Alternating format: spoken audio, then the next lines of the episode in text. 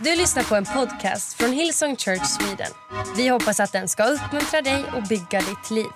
För att få mer information om Hillsong och allt som händer i kyrkan, gå in på hillsong.se.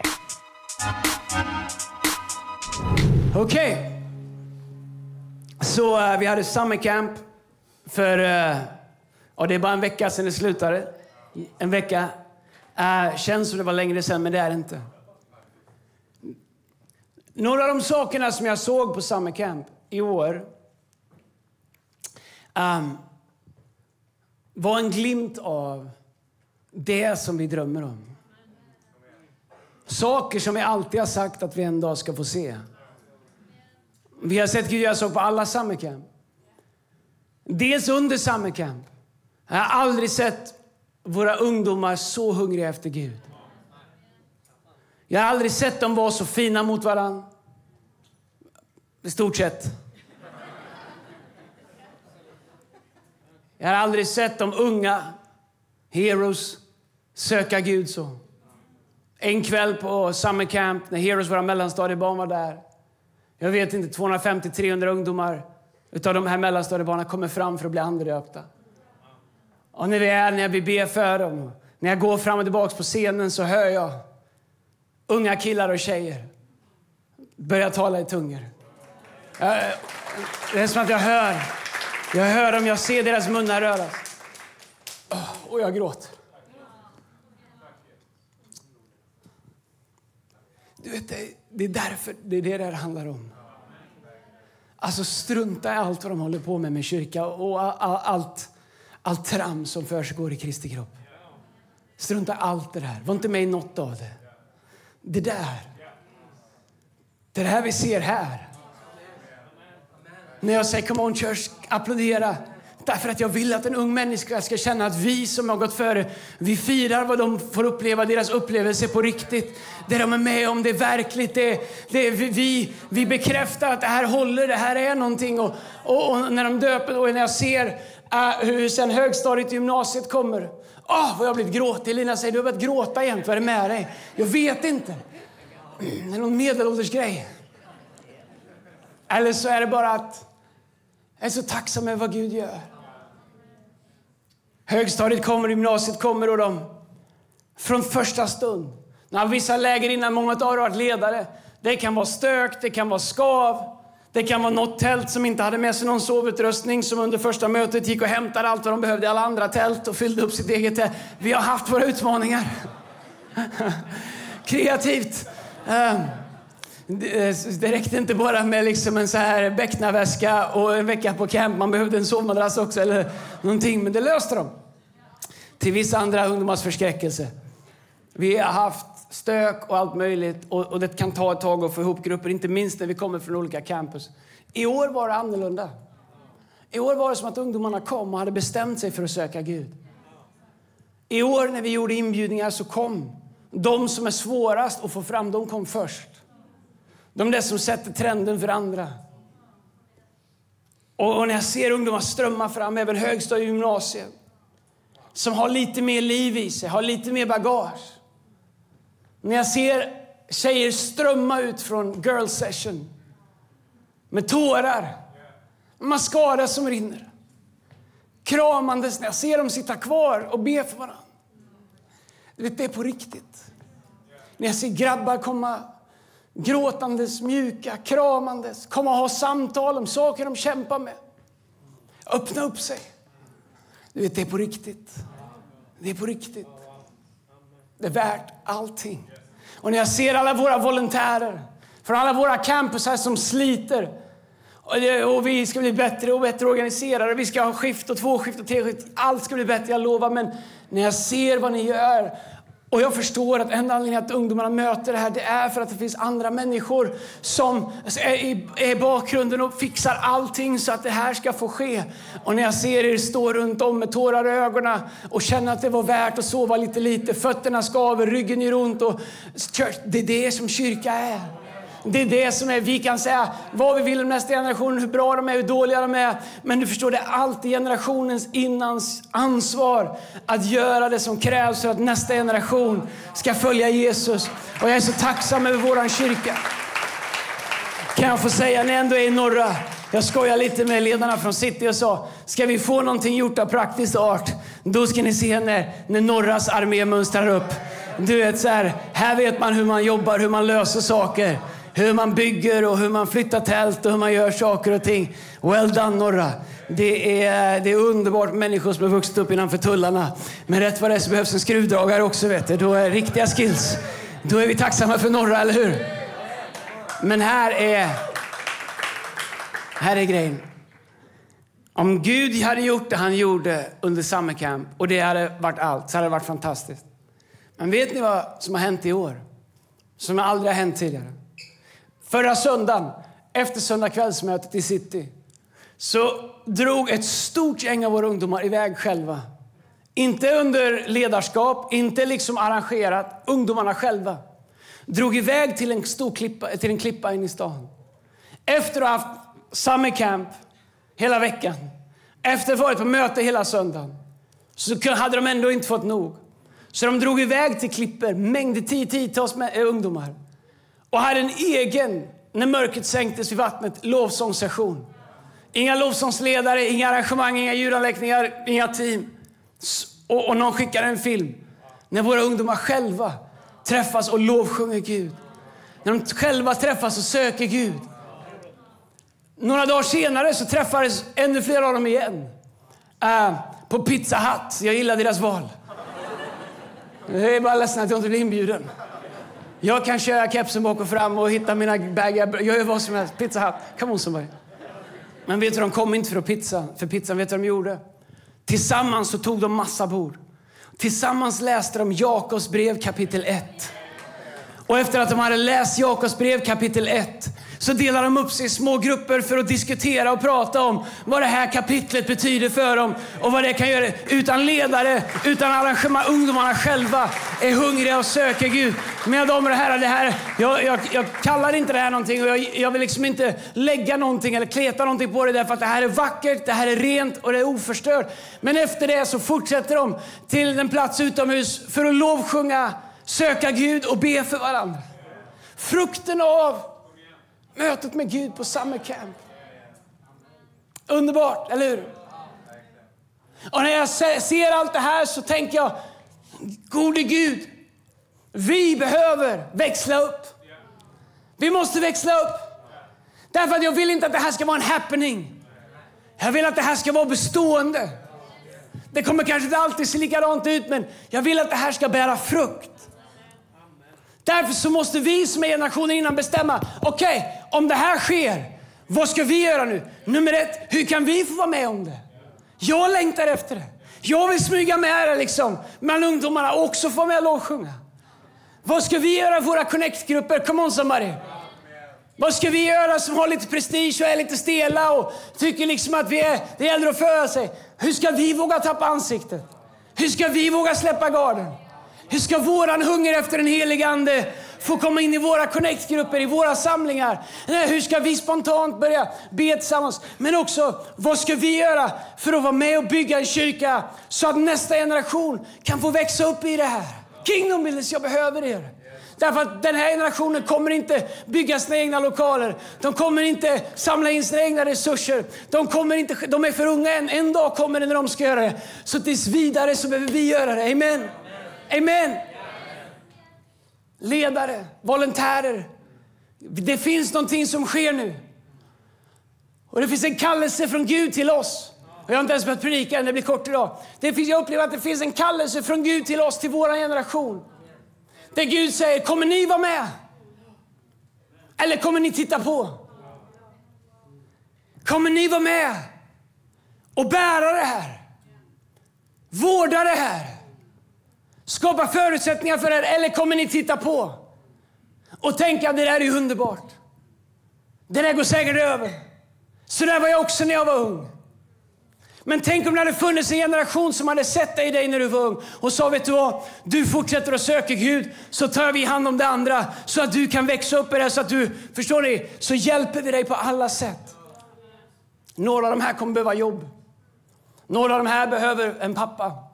Några av de här behöver vuxna föredömen. Några av de här behöver se till att vi bygger rum för dem i våra kyrkor. Där de kan vara, där de kan ta med sina kompisar. Några av dem behöver gitarrer. Kom ihåg, det finns så mycket som vi behöver göra tillsammans. Men när jag funderar på vad det är som gör att det blir hållbart, så funderar jag på det här. Jag tror att när vi möter Gud, jag tror att när vi ser Gud göra saker, så är det väldigt viktigt för oss att bestämma oss.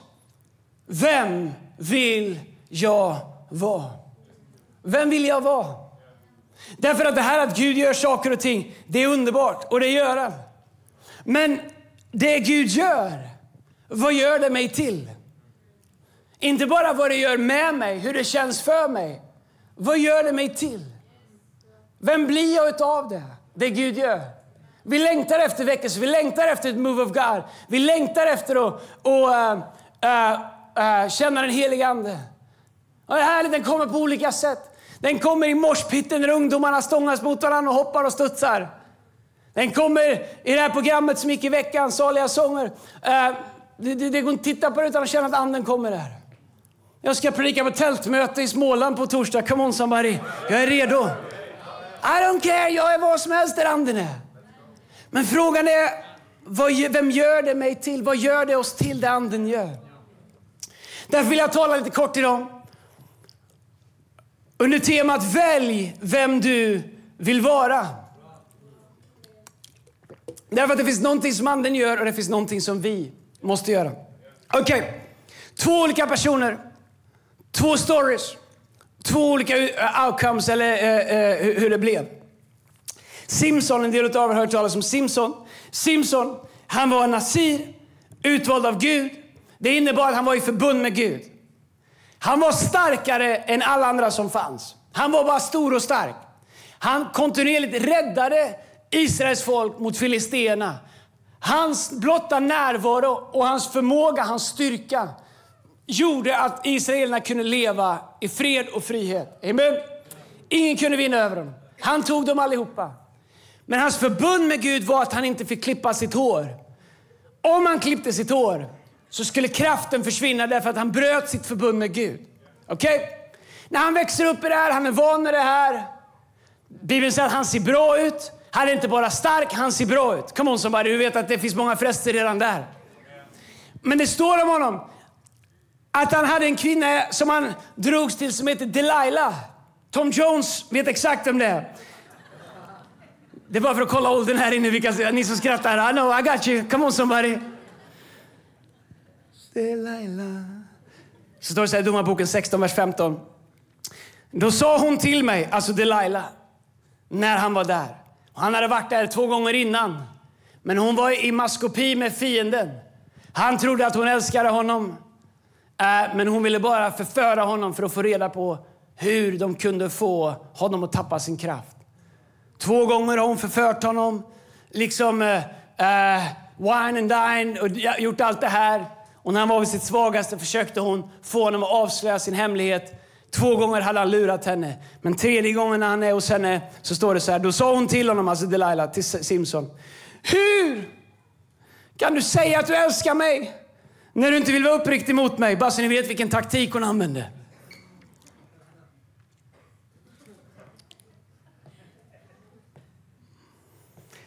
Jag stannar. 3 gånger har du lurat mig och inte velat säga mig var du får din styrka ifrån. När hon nu dag efter dag ansatte betyder tjata. Jag läser Bibeln, det är Guds ord. Skriv inte brev till mig, det får du ta med Gud. När hon dag efter dag tjatade, så hon började med skuld, sen fortsatte hon med tjat. Så står det också att hon plågade honom med sina ord. Och han blev så otålig att han kunde dö. När ska du sätta upp den här garderoben? En annan dag. Och han öppnade hela sitt hjärta för henne och sa, ingen rakkniv har kommit på mitt huvud. För jag är en Guds nazir sedan jag var i moderlivet. Om han rakar av mig håret viker min styrka ifrån mig. Och jag blev svag och jag blir svag som alla andra människor. När Delilah insåg att han hade avslöjat sina hemligheter för henne sände hon bud och kallade till sig Filisternas första och sa: kom hit upp än en gång, för nu har han avslöjat hela sin hemlighet för mig. Då kom Filisternas första upp dit upp till henne och hon hade med sig pengarna. Och hade med sig pengarna som han köpt henne. Hon fick honom att somna i sitt knä. Sedan kallade hon till sig en man som på hennes befallning skar av de 7 flätorna på hans huvud. Då började hon få makt över honom. Det är intressant, eller hur? Inte bara att han tappade sin kraft, men hon började få makt över Guds mannen. Var noga med varför Gud har kallat dig till vissa saker. Det är inte bara att vi kan förlora dem, utan vi kan, olika saker kan börja få makt över oss som inte hade en chans innan. Få makt över dem. Och hans styrka väck från. Därför ropade hon: Filisterna över dig, Simson. Han vaknade upp ur sömnen och tänkte: jag gör mig, väl mig fri, nu som förut, och skakar mig loss. Men han visste inte att Herren hade lämnat honom. Och Filisterna grep honom och stack ut ögonen på honom. Därefter förde de honom ner till Gaza och band honom med kopparkedjor, och han blev satt och mala i fängelset. Filip, har du en trasa eller någonting? Det är varmt här uppe idag och jag är på väg att predika som om det vore söndag kväll. Någonting, vad ni än har. Tack så hemskt mycket. Orange, det passar min outfit idag. Tack så du ha. Oh my lord. All right, här är grejen. Simson, han är van med att ha Gud med sig. Han är så van att Gud är med honom att han vet inte om någonting annat än att Gud är med honom. Han är så van att Gud är med honom att han tror att han kan börja göra lite vad han vill med. Han har gått ifrån att Gud sluter ett förbund med honom och att Gud har honom, till att han har någonting som han tror att han kan börja göra någonting med själv.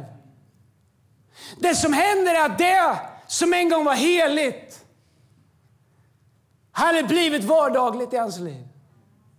Han var på en plats där han inte borde vara. Med en person han inte borde vara med. Fel plats. Fel tid. Fel person. Fel beslut. Om du vill välja vem du vill vara, så kommer du komma ner till rätt plats. Rätt person. Rätt tid. Och rätt beslut. Därför att vi väljer vart vi vill vara. Där vi väljer att vara kommer vi börja välja vem vi vill vara. Simson hade inte tänkt en dag när han vaknat: idag ska jag bli gjort till åtlöje. Han tänkte: jag kan väl säga det till Delilah. Det är ju ingen som hör mig här. Eller kan jag lite ärlig här idag? Det är väl ingen som ser vad jag gör här. Det är bara jag och Delilah. Det är väl ingen som ser vad som händer här. Jag kan väl förhandla lite här. Jag kan väl deala lite här. Jag kan väl prata lite här. Jag kan väl jobba lite så här. Jag kan väl lösa det lite så här. Det är ju ingen som ser ändå. Gud är väl alltid med mig ändå. Pastorn säger alltid att Gud är på våran sida. Det gör väl ingenting om jag börjar kompromissa lite grann. Det är ju ändå ingen som ser. Men när hon har lurat honom så tänker han: jag gör väl som jag alltid gör. Ställer mig upp och skaka mig fri. Vad säger det mig? Guds kraft i hans liv hade gått ifrån någonting som han värderade, vårdade, protectade, till någonting som han hade börjat tagit för givet, till den punkt att han trodde att det var hans egen kraft som det skedde. En del av oss, lyssna, vi lever i välsignelser som Gud har gett oss, som vi har börjat tro att de är på grund av våran egen kraft, att det var våran egen briljans, att det var vår egen smartness, att det var vår egen disciplin. Och så inser inte att allt vi har i våra liv, säger Bibeln, är en gåva ifrån Gud. Yes, han har gett oss förstånd. Yes, han välsignar våra händers verk. Yes, vi har jobbat hårt. Men nu förstår det finns någonting i den här texten som är väldigt, väldigt viktigt för oss att förstå. Om vi ska kunna välja vem vi vill vara. Nämligen att det Gud har lagt i våra liv är alltid heligt. Om det är från Gud, så tillhör äran för det Gud. Men Simson säger: jag ställer mig väl upp och gör som jag alltid gör. Skakar av mig lite grann. Slår ihjäl och som jag alltid gör. Men han visste inte att kraften hade vikit från honom. Han visste det inte.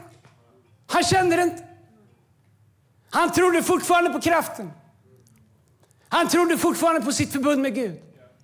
Men han visste inte att det hade vikit bort ifrån honom. Han märkte det inte förrän det var för sent. Han var nonchalant, han var arrogant. Han hade flyttat fokus från Gud till sig själv. Så ställer han sig upp i egen kraft, med egen makt. Så tänker han, jag gör väl som jag alltid har gjort. Jag skakar mig fri, slår mig loss, slår ihjäl dem. Men han hade sålt sitt förbund med Gud i en kvinnas knä. Därför att han var på en plats han inte borde vara, med en person han inte borde vara med. Och han gav upp saker som inte var hans att ge upp. Och han fattade beslut som ruinerade hans liv. Simson gick ifrån att vara Israels beskyddare. Den som gav mod och hopp till alla. Till att vara ett åtlöje under slaveri.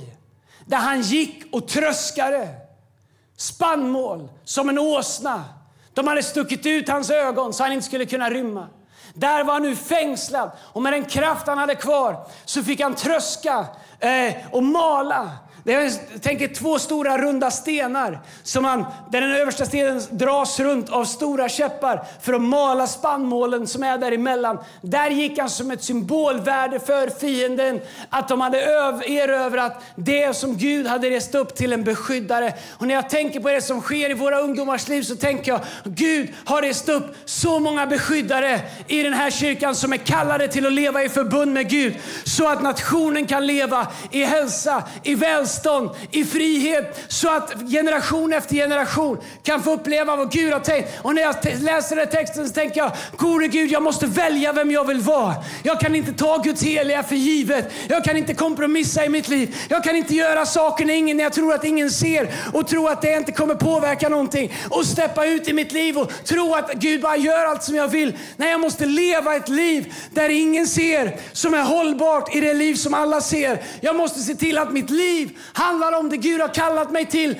Annars får nästa generation betala. För Simsons jobb var att garantera deras frihet.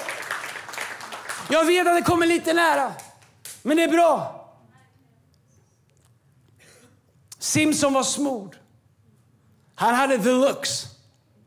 Vi gillar det som samhälle, eller hur? The looks. Att det ser bra ut. Han tänkte, jag gör vad jag vill med min gåva. Jag gör vad jag vill med det jag har. Det är min att låna ut eller inte. Och han glömde att det var Guds gåva. Han glömde att den tillhörde Gud. Att han bara var förvaltare av den. Simsons liv började som succé, men det slutade som katastrof. Simsons liv slutade tragiskt med ouppfylld potential. Varför?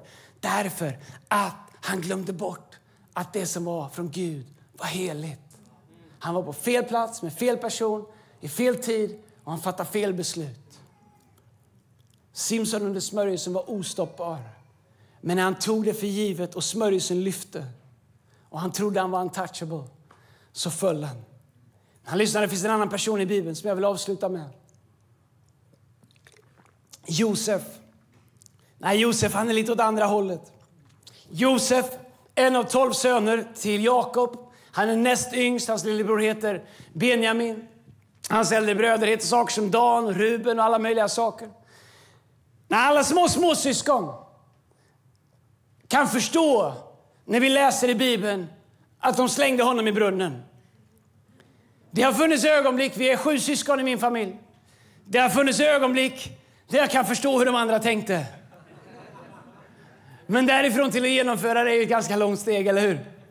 Man får nöja sig med att ta av deras cykelkedja från cykeln, eller du vet så här, gör något annat, lossa lite på julmuttrarna till de ska ut och cykla och sånt där. Inte nu utanför. Men Josefs liv började i katastrof, men det slutade i succé. Så ändå är de ute allihopa. Och de andra bröderna tycker redan lite illa om Josef, för Josef, han är Jakobs favorit på ett sätt, därför att han kommer ur ett förbund, han kommer ur ett löfte. Så han har en finare rock än vad de andra har. En dag när de är ute så har Josef en dröm. Han ser kärvar buga sig inför honom. Han ser sol och måne och stjärnor buga sig inför honom. Och han går som bara en lillebror kan göra till alla sina storebröder. Så, tänk er, jag har haft en dröm. Gud är med mig. Här ska ni få höra. En dag ska ni böja er inför mig. Är det inte bra? På tal om att vilja slänga folk i brunnen. Eller sätta ut dem på Blocket eller Facebook Marketplace eller vart man nu är. Det är jättebra.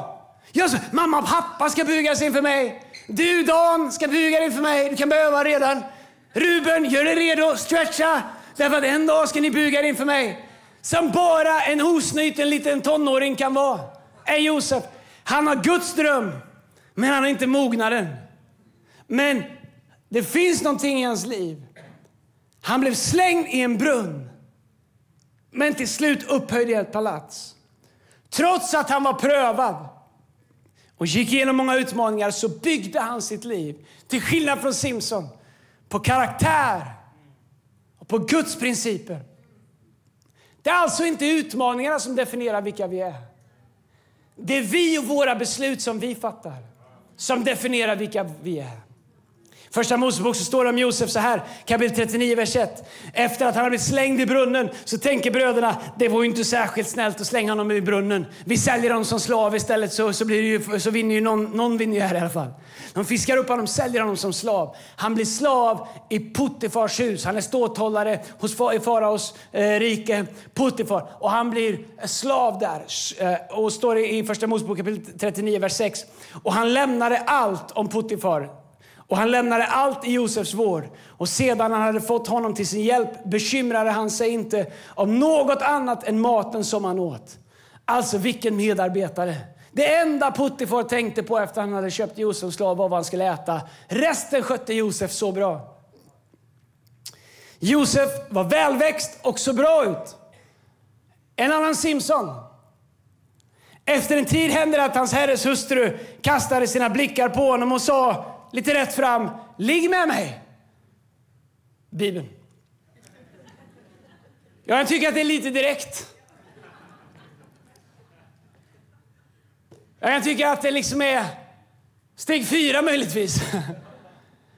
Men han är slav. Det är det som är grejen. Han är också en person som fick en dröm från Gud. Berättade den med ungdomlig entusiasm och ovisshet. Blev försakad och förödmjukad av sina bröder. Slängd i en brunn. Uppfiskad. Såld som slav.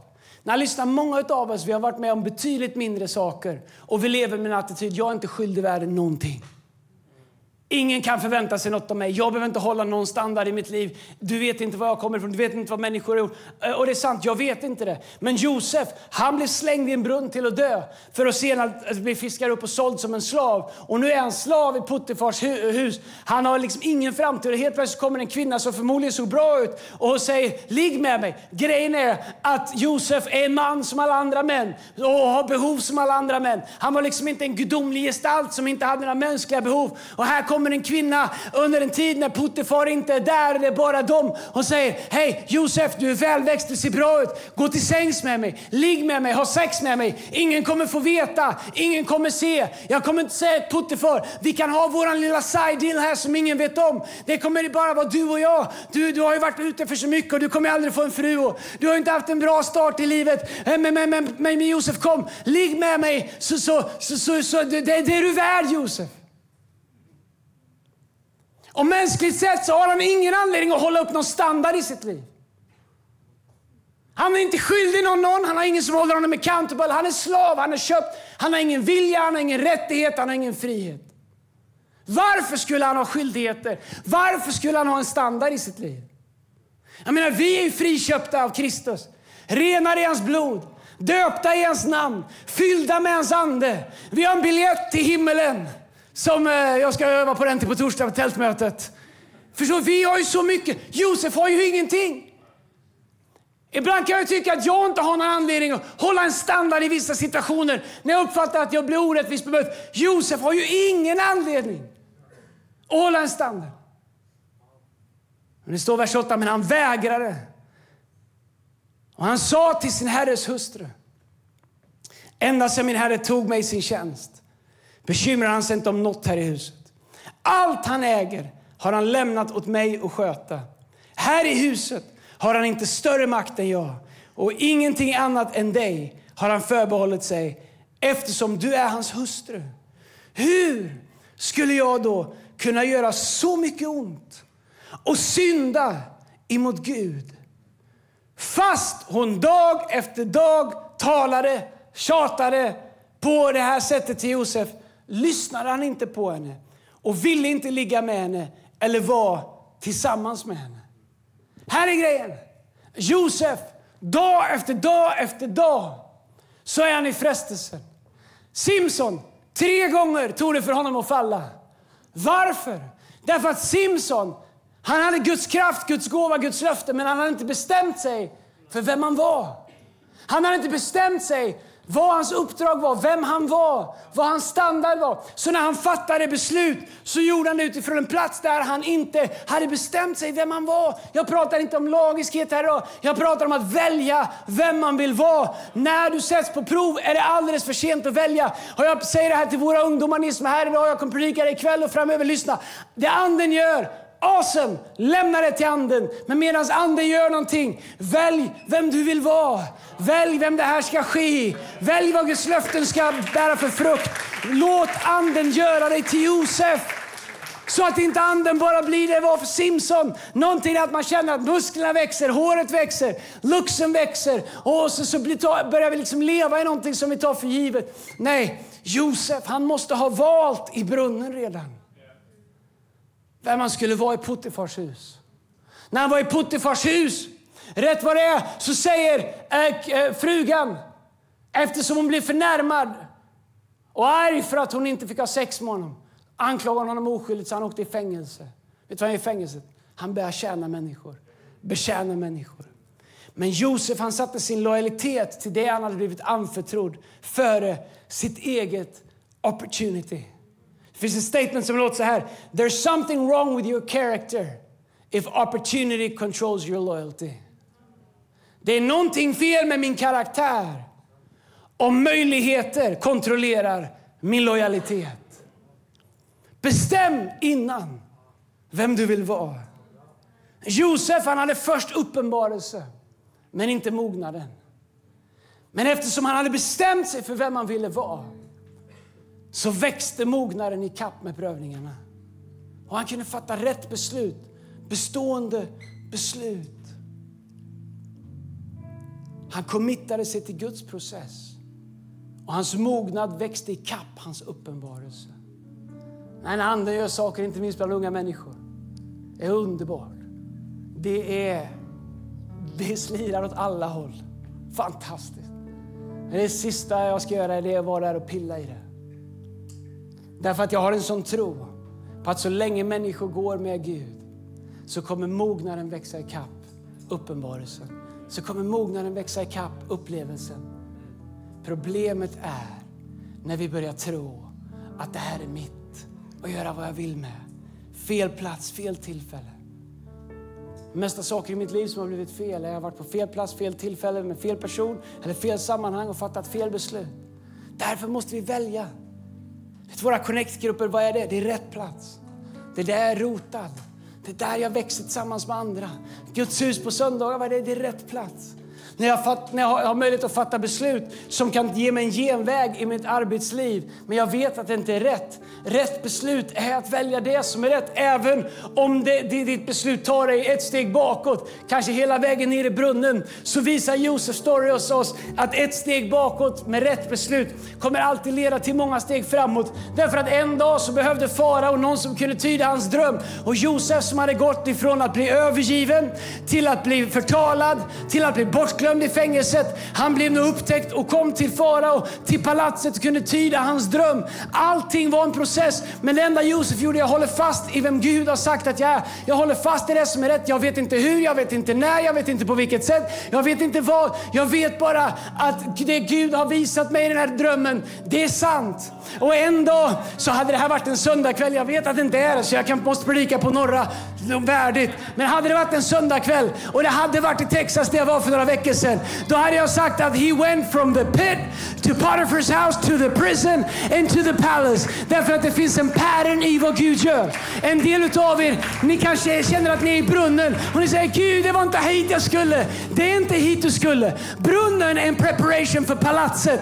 Josef skulle till palatset till slut. Målet var för Gud att sätta honom i Farao så att han kunde verka och Guds vägnar när det var var svält i hans eget land. Drömmen var sann. Till slut kom hans bröder när deras land levde i svält i Egypten och sa: kan vi få lite vete? Kan vi få lite spannmål? Vi svälter ihjäl. Josef visar inte sitt ansikte. Han kunde ha dödat dem. Han kunde ha tagit sin hämnd. Men det gjorde han inte. Istället vände han sig bort och han grät av glädje för att se sina bröder. Men han visade det inte. Och så sände han dem hem med det finaste vetet som fanns. Han gav mat till sina bröder. Han gav mat till sin far och sin mor.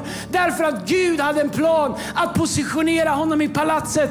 Han regerade över hela Egypten under farao. Han var den näst mäktigaste mannen i hela världen. Han som började i en brunn. Men det är för sent i palatset att välja vem du ska vara. Genvägen till palatset kommer aldrig hålla dig kvar där.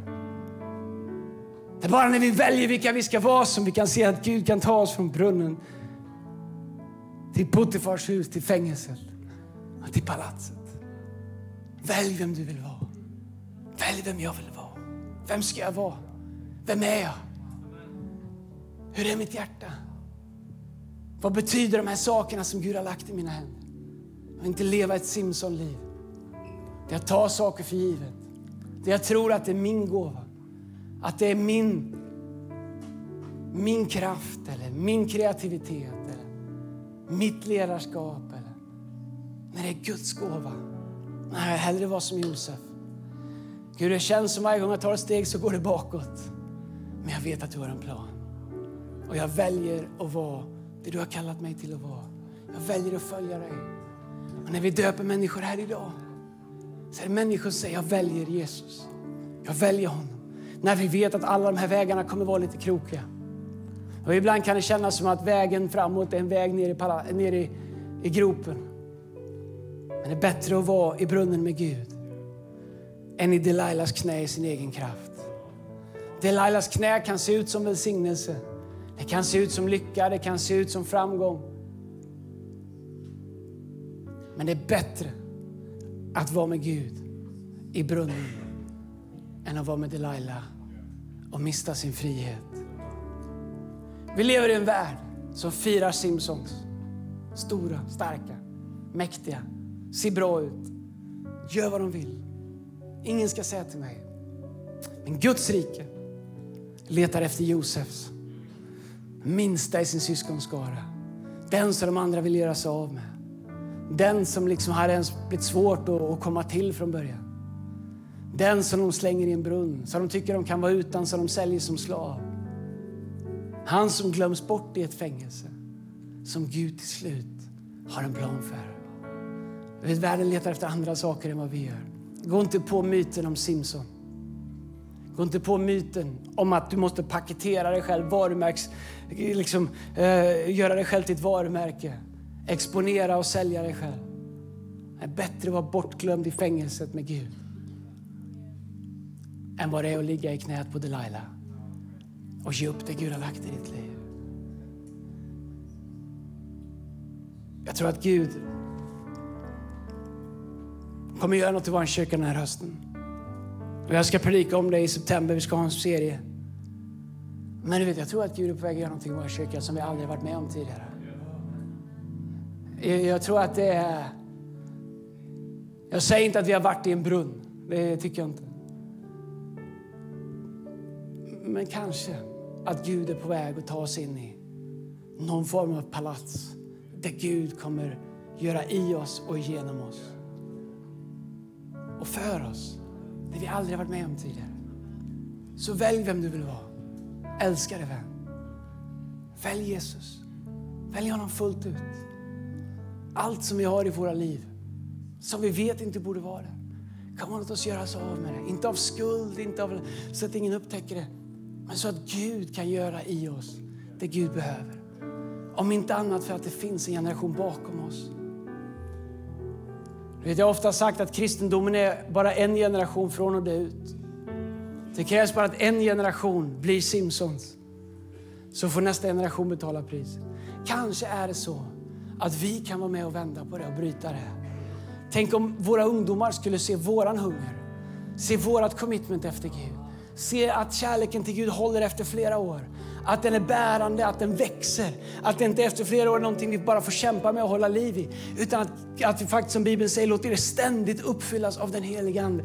Tänk om nästa move of God är bland oss. Där vi får uppleva det. Inte bara en kväll, inte bara en stund. Vi börjar se Gud i våra liv igen. Och säger, Gud, jag vill följa dig. Jag väljer korset och lämnar världen.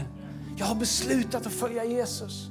Och jag säger nej till Delilahs knän. Jag säger nej till liksom frestelser som Potifars hustru som försöker locka mig utifrån liksom mina sår eller utifrån vad livet har hänt tidigare, att jag skulle förhandla om det. Jag säger ja till lojalitet till Gud, ja till karaktär, ja till trofasthet. Jag väljer vem jag vill vara. Jag vill vara på rätt plats, i rätt tid, med rätt personer och fatta rätt beslut. Därför att jag vet att Gud kommer ära dig och välsigna dig över lång tid i Jesus. Om det bästa med det är att du kan ha fattat ditt sämsta beslut någonsin den här morgonen, men redan nu kan du börja fatta bättre beslut i Jesu namn. Fader, jag tackar dig för vår kyrka här, vårt uppdrag, för det här, Gud. Och helige Ande, vi känner att på samma sätt som profeten såg när han väntade på regn och sände sin tjänare som kom tillbaka och sa att det finns bara ett litet moln som en handsbredd. Men din profet visste att det var regnet som kom. Herre, även i det som är litet, Herre. De små tecknena och signalerna som vi uppfattar. Då ser vi att regnet är på väg, Herre. Ditt Guds rikes regn. Den heliga Andes regn. Den sista tidens regn. Herre, vi säger vi vill vara med. Herre, vi vill vara en del av det. Herre, vi vill inte leva med det du dog för och det du har gett oss gåvor i våra liv. Vi vill inte slarva bort det i Delilahs knä. Vi vill vårda det och bevara det och hålla fast i det som Josef gjorde. För att se din vilja ske, Herre. Herre, så hjälp oss att bli det du har kallat oss till att bli. Hjälp oss att leva. Det vi är på rätt plats, i rätt tid, med rätt personer och fattar rätt beslut. Med karaktär och med integritet och med transparens, Herre. Herre, förvandla oss mer och mer varje dag så att vi blir mer lika dig, Herre Jesus. Mindre av oss och mer av dig i våra liv, Herre. Herre, jag ber, helige Ande, fortsätt att göra vad du gör. Rakt igenom våran kyrka. Du är välkommen när du har full frihet och invadera varje område. Vända upp och ner på allt du vill röra vid. Att blåsa på alla sätt du vill. Att förnya och förstärka och förvandla. Ha din väg, Herre. Vi följer dig, Herre. I våra liv och i våran kyrka, Herre. Tack Jesus. Vi prisar dig och vi ärar dig. Halleluja. Tack Jesus. Lovat vare ditt namn, Herre.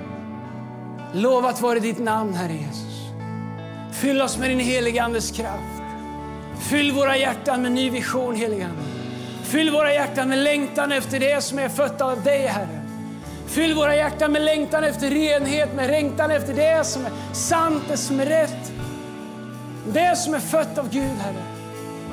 Herre, ge oss en längtan efter din ande, Herre. Herre, hjälp oss att förstå att utan dig kan vi ingenting göra, Herre. Herre, låt ingen skuld och skam eller fördömelse få stå i vägen för längtan efter andens liv och det anden gör just nu i Jesu namn. Utan låt var och en dricka djupt av anden i det som sker, i det du gör. Var och en, Herre, du sagt om någon är törstig så ska de komma till dig som ger din ande utan att mäta i fritt mått, Herre. Vi prisar dig och vi ärar dig. Ha din väg, Gud. Låt din vilja ske. I våra liv och i våran kyrka. Med alla huvuden böjda, alla ögon stängda. Så innan jag ber en bön på slutet så vill jag bara få en chans att be för dig, du som är här idag, som kanske aldrig har fattat ett beslut om att lära känna Jesus. Om vi kan bevara stillheten på bästa sätt här inne, bara ett litet ögonblick. Man alla blundar och ger varandra lite privacy. Om du är här idag som aldrig har fattat ett beslut om att lära känna Jesus. Min vän, Gud har en plan i ditt liv. Gud älskar dig. Gud är på din sida. Det finns så mycket mer i livet än vad vi kan förstå eller skapa med vårt intellekt. Det finns hopp, förlåtelse, frid, mening med livet. Men Bibeln säger att alla de sakerna, det är en gåva ifrån Gud. Genom Jesus Kristus. Jesus inte bara har hopp och förlåtelse för det som ligger bakom i våra liv. Han inte bara har en mening, han inte bara har kärlek. Han är hopp, han är kärlek, han är våran förlåtelse. Han är våran mening med livet. Det är i honom allt det finns. Och Bibeln säger att Jesus är Guds gåva till oss. Och säger han, var och en som tar emot honom ger han rätten att bli ett Guds barn. Så det här med Gud, det är inte först och främst någonting du måste förstå eller rationellt kunna liksom paketera och processera med ditt intellekt. Det är omöjligt, han är för stor. Först och främst så är det en gåva ifrån Gud. Om förlåtelse, om nåd, om kärlek, om mening, om tröst och styrka. Om att Gud har en plan för ditt liv, om att du aldrig mer blir ensam. Om att Gud vill bära dig, om att Gud vill leda dig. Om att du inte är liksom född till att skapa din egen lycka. Det finns ett högre syfte och en mening med ditt liv som du kan upptäcka bara från den som har skapat dig. Så säger Bibeln att Jesus är allt det här och han är Guds gåva till dig. Och Bibeln säger att var en som säger ja till det här blir ett Guds barn. Och du kommer aldrig förstå det förrän du har sagt ja till det och tagit emot det. Men Bibeln säger om du säger ja till det, då kommer du bli ett Guds barn och du kommer lära känna Jesus. Om alla huvuden böjer, alla ögon stängda, så vill jag be en bön. Jag vill be för dig du som är här idag, som aldrig har sagt ja till den här gåvan. Som säger Andreas, om det här är sant, då vill jag ta emot den här gåvan. Då vill jag se om det här är sant. Då vill jag säga ja till det. Ge Gud en chans i mitt liv. Ge Jesus en chans i mitt liv. Alldeles strax kommer jag be. Och innan jag ber kommer jag fröra enkelt räkna till 3. Och när jag säger 3, om du säger Andreas, när du ber, inkludera mig i den bönen. Jag vill säga ja till det här. Jag vill uppleva det här. Jag vill att det här ska bli verkligt för mig. Medan alla andra blundar, när jag säger 3, lyft upp din hand, så kommer jag inkludera dig i den här bönen. Jag kommer inte peka ut eller exponera dig. Men lyssna, en del utav er, ni sa ja till den här gåvan en gång. Men om du är helt ärlig så har du blivit lite mer som Simson. Du har glömt bort den här gåvan. Du har glömt bort din relation med Gud. Du har blivit nästan som din egen herre. Inte för att du är en ond människa. Men du slutade följa Gud som herre. Och du har bara haft kvar honom som ett stödhjul. Som en liksom krycka i livet. När du behöver. Lyssna, han vill vara så mycket mer i ditt liv. Han älskar dig lika mycket. Han är fortfarande lika mycket för dig. Men lyssna, om du behöver säga ett nytt ja till honom. Inte till att du ska börja tro på honom. Men till att börja följa honom igen. Då vill jag att du också lyfter din hand när jag säger 3. Så ska jag be för er. Alla huvuden böjda, alla ögon stängda. Om du säger Andreas när du ber, inkludera mig. Jag vill för första gången säga ja till Guds gåva. Eller du säger Andreas, jag behöver en ny start. Jag behöver på nytt säga ja till Guds gåva i mitt liv. När jag säger 3, om du vill att jag inkluderar den här bönen, lyft din hand. Är du redo? 1, 2, 3. Lyft din hand just nu, vem du än är. Gud välsigne dig. Välsigne dig. Gud välsigne dig. Gud välsigne dig. Gud välsigne dig. Gud välsigne dig, min vän. Gud välsigne dig, Gud välsigne dig, Gud välsigne dig, min vän. Gud välsigne dig där, Gud välsigne dig. Tack Jesus, vem mer? Alla blundar. Finns det någon med dina bes, Andreas? Jag också. Be för mig också. Ta med mig online, ni som är med online. Ni kan lyfta era händer där ni sitter själva. Och är du på en plats där det kanske inte är appropriate, bara säg ditt ja i hjärtat. Så ska vi be tillsammans, fantastiskt. Ska vi göra så att vi reser oss upp tillsammans? Allihopa, så ber vi den här bönen tillsammans. Jag ber för dig. Och alla ber den här bönen efter mig. Online, du kan bli med också. Come on, ska vi be den här bönen. Tack Jesus, att du älskar mig. Jag tar emot dig Jesus, som en gåva ifrån Gud i mitt liv. Förlåt mig min synd. Jag vill att du ska bli herre i mitt liv. Från och med idag är jag din och du är min. Allt som har varit upp till idag lämnar jag bakom. Och jag väljer dig. Jag väljer din framtid. I Jesu namn vi ber. Och allihopa sa amen. Come on, kan vi be? Come on, en stor applåd. Stor applåd. Come on! Du har lyssnat till en podcast från Hillsong Church Sweden. Om du vill veta mer om våran kyrka eller om våra söndagsmöten, surfa in på hillsong.se.